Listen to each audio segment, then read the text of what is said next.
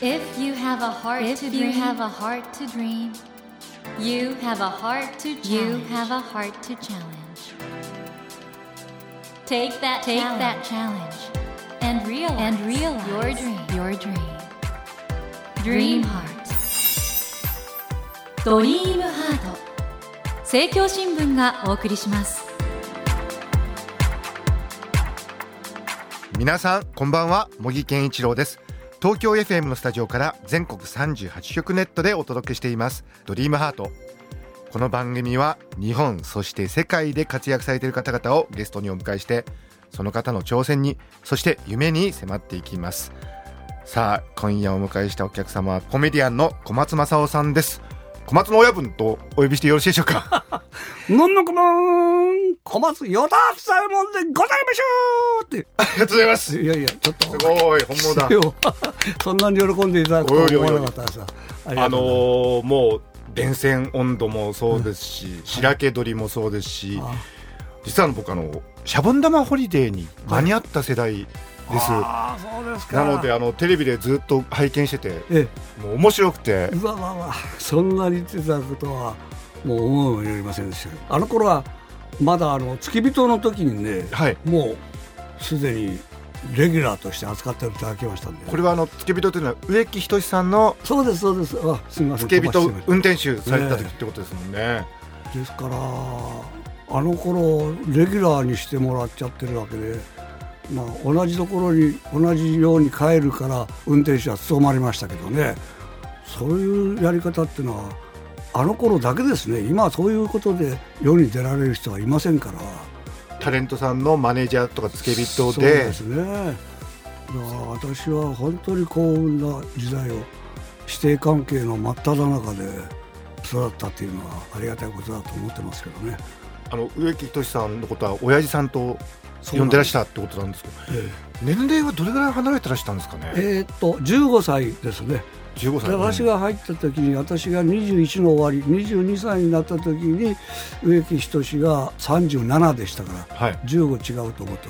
植木仁がいくつになったら私はいくつってそういう計算ができたんですね。そして実は小松政夫という芸名ですね。この芸名も植木仁さんがつけてくださったと。そうなんです。それはまあ付き人になった当初なんですけどね。だから一番古いんですけど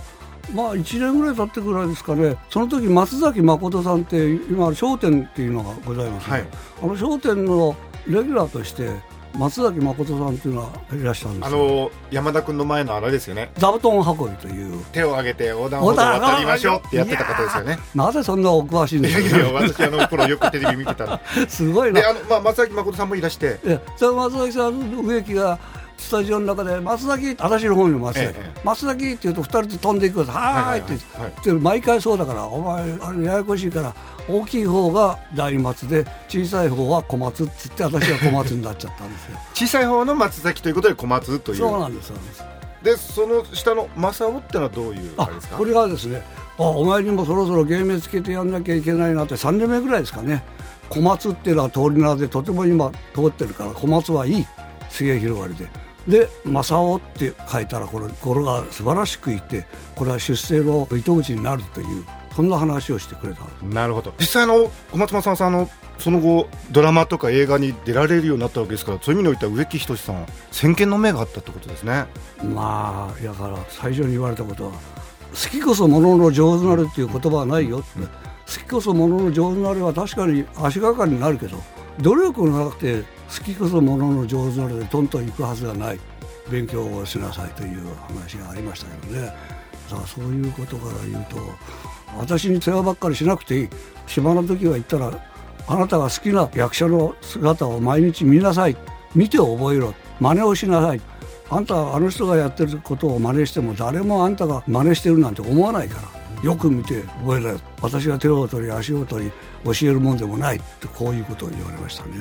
小松政夫さんその観察力が鋭くてそこから数々のギャグもう生まれてきたと 聞いておりますが、え今日は本当にあのたっぷりその小松の親分のお話を伺いたいと思います。そして何よりも今回出されました「表現門」というこのご著書ですね。は面白いですね。あ、こう著書って言われたら恥ずかしいですけど表現門っていうのは昔博多弁でのぼせ門っていうのがあるんですよ。はい。のぼせ門っていうのは何事にもこう熱中するっていうことをのぼせ門っていうんですが表現っていうのは博多弁でこれを言うとさらにのぼせるんだけどもふざける要素が多いっていうことですかね。だから表現門が「お前は表現るな。お前どうして表現か？そらお前」とかっていう表現っていうんですけどそののぼせの上を行ったおふざけ者っていう。なるほど。そんなのぼせの上を行く表現門の小松の親分小松正夫さんのお話をたっぷり伺いますので、はい。どうぞよろしくお願いします。ここで小松さんのプロフィールをご紹介します。小松正夫さんは1942年、福岡県博多のご出身です。19歳の時に役者を目指して上京されました。俳優座を受験し合格したのですが、入学金が払えず断念し、その後、横浜トヨペットでトップセールスマンとなりますが、1964年、植木仁さんの付け人を経て、日本テレビのシャボン玉ホリデーでデビューしました。以降、数えきれないほどテレビや映画、舞台にご出演され、笑って笑って60分や、見頃、食べ頃、笑い頃では、伊藤四郎さんとのコンビで一世を風靡しました。2011年には、日本喜劇人協会第10代会長に選出され、現在もご活躍中でいらっしゃいます。この桜社から出ました表現門というご著書なんですけども、は面白いですね。あの、子供の頃から、あの、お父様のこととか、あええ。どうやって東京に出てきたかとか、はあ。まあ本当にいろいろ面白いんですけど、お父様はかなりあれですよね。ユニークな方というか、あの、ユニークというかもうびっくり仰天を脅かされることばっかりですよ。ほとんどうちで節聞いたことないんですよね。本当それこそあの男の代名詞みたいなので古い人の話は家に帰ってきたらむすってきて飯風呂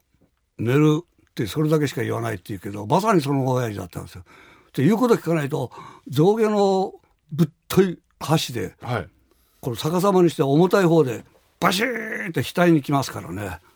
あの、一緒に釣りに行ったりとか、へえそれでいて釣りなんか連れて行ってくれるんですよ。私7人兄弟ですけどねひどい目に遭わされてるんだけどもおふくろに言わせれば7人兄弟のうちあんたが一番可愛がられたって言うんですけどね釣りに行きましてねあの磯釣りっていうのが行きますでしょ？と小舟で行って磯に着いたらみんなそれから飛び降りなきゃいけないんですよ。だから荒波の時に行ってへさきに乗って一人ずつぴょんぴょんとタイミングを測っていくんですけど私子供だから行けないドーンと降りたら頭から岩に突っ込んで顔中牡蠣の殻でガサガサに切られたんですよ。ただ普通だったら連れて帰りましょうかって船頭さんが言ってるんだけどいやいやこんなもん何でもないよっつって塩水ジャ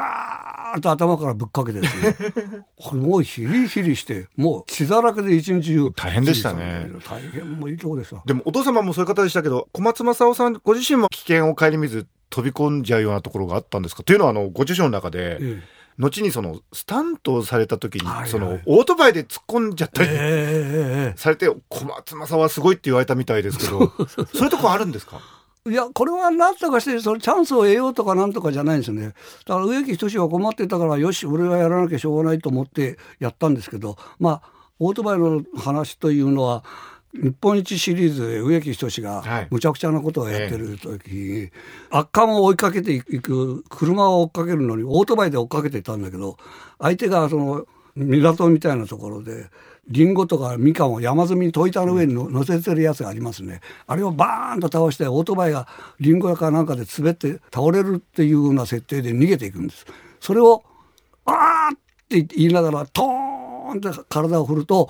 オートバイがそのリンゴのとかみかんの上を通り越して向こうでポンと着地してまた追っかけていくっていうところなんですだプロが来たんですね。でスタント用にこう踏切台を作ったんですそれは30センチでいいっていうのに1メーター20も高いやつ、はい。だプロがこれじゃ飛べませんっええ。て言ったんですよ、飛べないことだろうかって古澤健吾っていう監督がですね、はい。お前たちプロだろうが飛べ。いやプロだから飛べないんです。こんなバカなことしませんよって言って とっとと帰っちゃったんですよ、え誰か飛ぶやついねえのかって言ってこう待ってたから私飛びましょうかって言って君は植木さんのところ若い人じゃないか飛べるのかって言うから「えまあ昔雷族でしたから やれるかもしれません」って言ってたんですね。いやそれは助かるなやってくれるって言ったらオートバイが小さいですからねそれで私やったんですよ。パ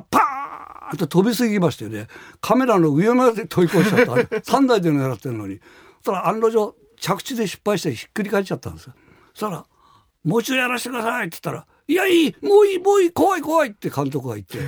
どんどん役くれてですね思わぬとこから広がったというそんな話があります。でもそういう度胸というかもうこれがチャンスだっていうかもう今がもうこれやる時だっていうのはもうやっちゃうと。そうですね。大概やりましたね、うん、当時も植木仁さんも人気絶頂で、はあ、もう主演される映画全部もう大ヒットでね、ええ、日本一の無責任男とかスーダラ節とかいう歌も大ヒットしましたし、うん、どうでしたか？あのお近くで見てらしてあまあ早い話が「へとか、はい、それはでよとかっていう人とは全然違う人ですね。これ真面目な方だって真面目というか、なんていうか、家庭大師。はい、酒は飲まない。だから夜遊びなんかしません。かけ事するわけじゃない。もう全く終わったら私がすぐ講習で昔携帯のない時代ですから、ええ、今終わりました。このまま帰りますからあと30分でお帰りになります。ってなこと言ってそのままですよ。これあのご自身の中でも書かれたんですけどあの当時のコメディアンはもういろんなキャラクターを作ってですからその植木仁さんご本人は真面目なんだけどその、まあ、映画の中であんなはちゃめちゃじゃないですか。はいはいはい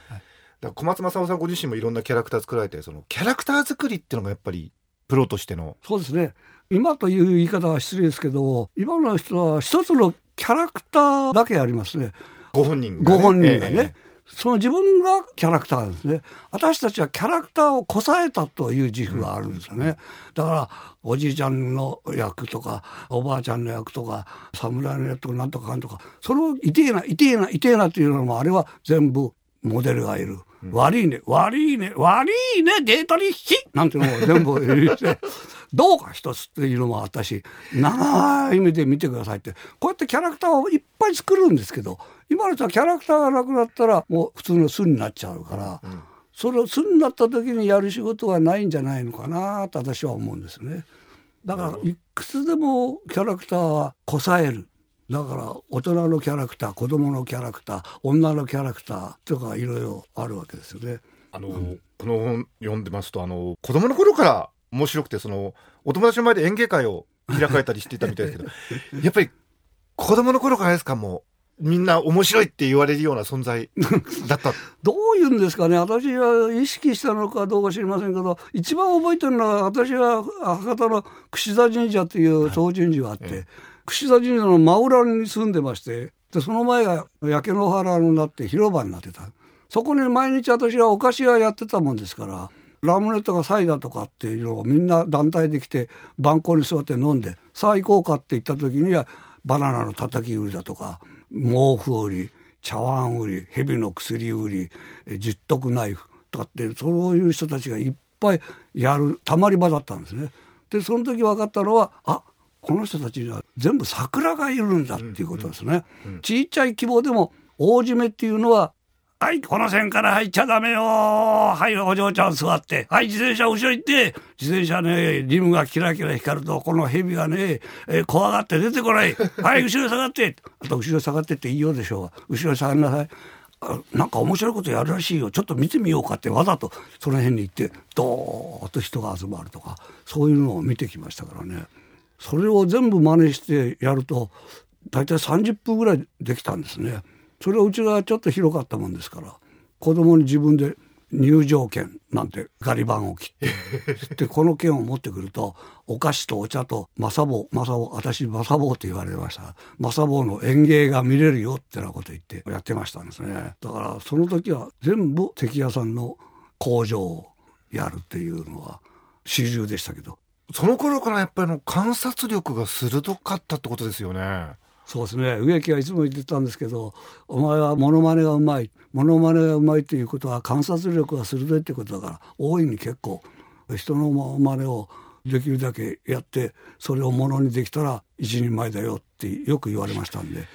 公認のモノマネでしたね 小松さんのお話面白すぎてあのつい私聞われちゃうんですけどあの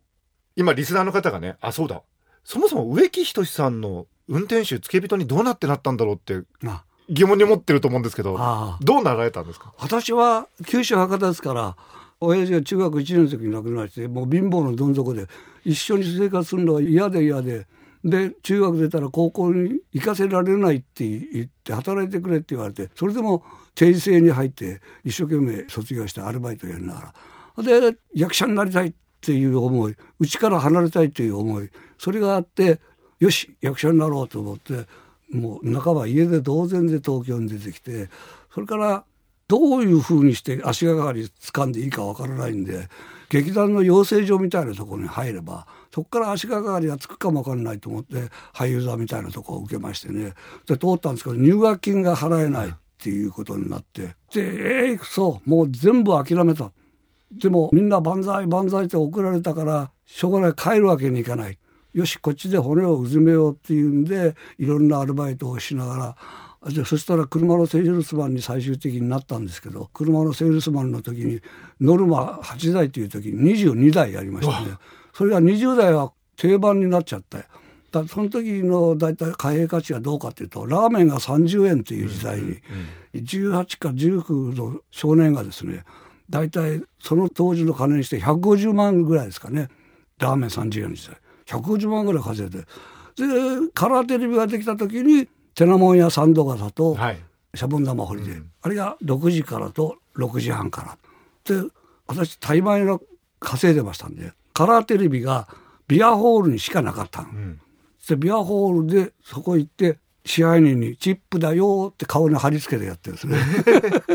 そ れでこの席は6時から7時までの間は私の席うんうんで一番特等席でビール飲みながら「植木仁は面白いな植木仁すごいな植木仁みたいになりたいな」っていろいろ思い出した時に、はいは横に誰かが忘れていた週刊誌があったんです。でその週刊誌をコマーシャルの間ペラペラっと見たら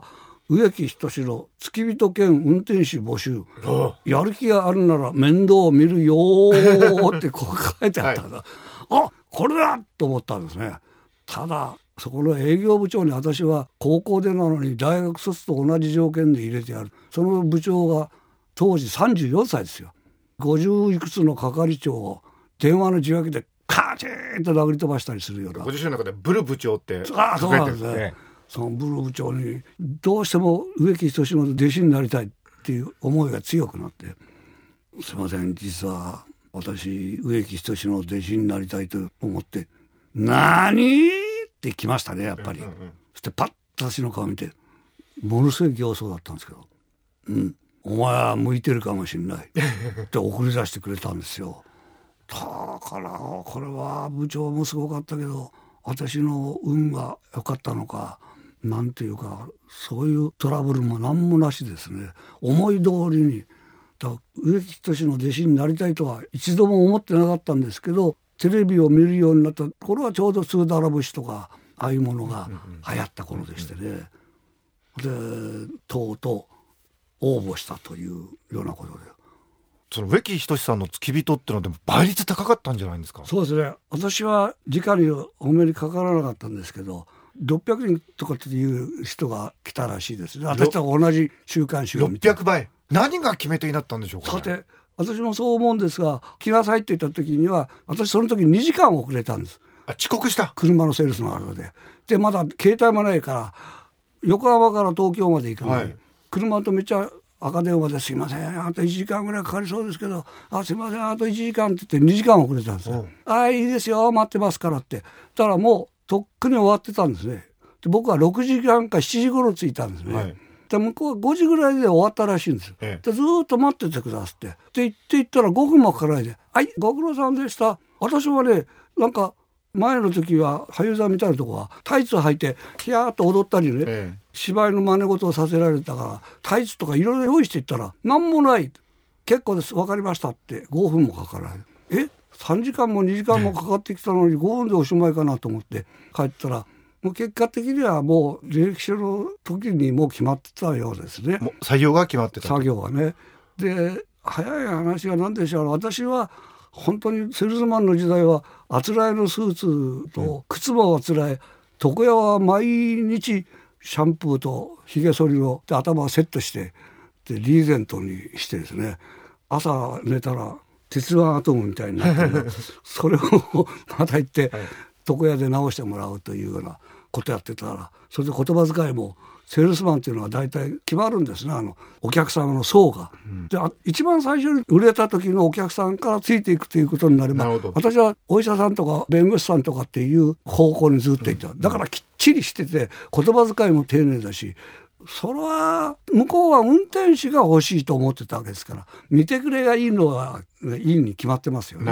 だからその辺に行くと1718のお兄ちゃんがですねジーパンの膝が抜けてるような格好して頭をバサバサああそれがですねあんなんですね」というので「あさようでございますかはいかしこまりました、えー、それにつきましてはちょっと時間をいただきますか」とか言葉遣いも違うし見てくれも違うっていうんではもうこれだっていうそれだけのことですね。向こうは弟子が欲しいわけじゃない。運転手が欲しかったんですから。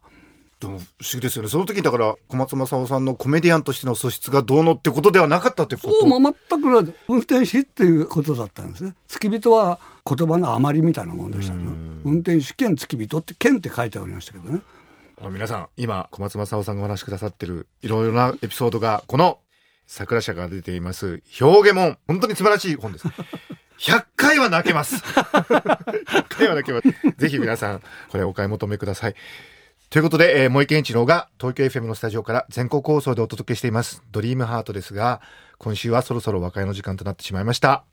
来週も小松正夫さんにおいでいただき、お話の続きを伺っていきたいと思います。来週もどうぞよろしくお願いします。喜んでありがとうございます。そして来週はですね、今日紹介しました、この桜社が出ています素晴らしい5本です。表現物のプレゼントもありますので、ぜひお聞き逃しないようにお願いします。ということで、今夜はコメディアンの小松正夫さんをお迎えしました。Never let go of that dream.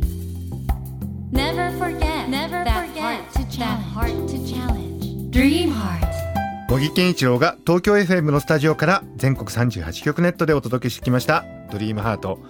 今夜はコメディアンの小松正夫さんをお迎えしましたがいかがでしたでしょうか？まあ、脳科学ではセレンディピティ偶然の幸運ということを言うんですけど本当にねそのテレビを見ていて偶然そこで植木仁さんという存在がいらっしゃるということを知ってしかもその時にその付け人募集のね広告を見るっていうこれまさにセレンディピティですよね。人間ってやっぱりそういうセレンディピティをつかめるかどうかということで大きく伸びるかっていうことが変わると思うんですけどやっぱりセレンディピティを生かせるってことは一つの才能なのかなと思うんですけど本当にあの小松正夫さんのセレンディピティ素晴らしい出会いだったなと思いました。さてドリームハートのホームページでは1000円分の図書カードに番組特製のエコバッグをつけて3名の方にプレゼントしています。番組へのご意見などメッセージをお書き添えの上ドリームハートのホームページよりご応募ください。お待ちしています。それではまた土曜の夜10時にお会いしましょう。ドリームハートお相手は森健一郎でした。ドリームハート。政教新聞がお送りしました。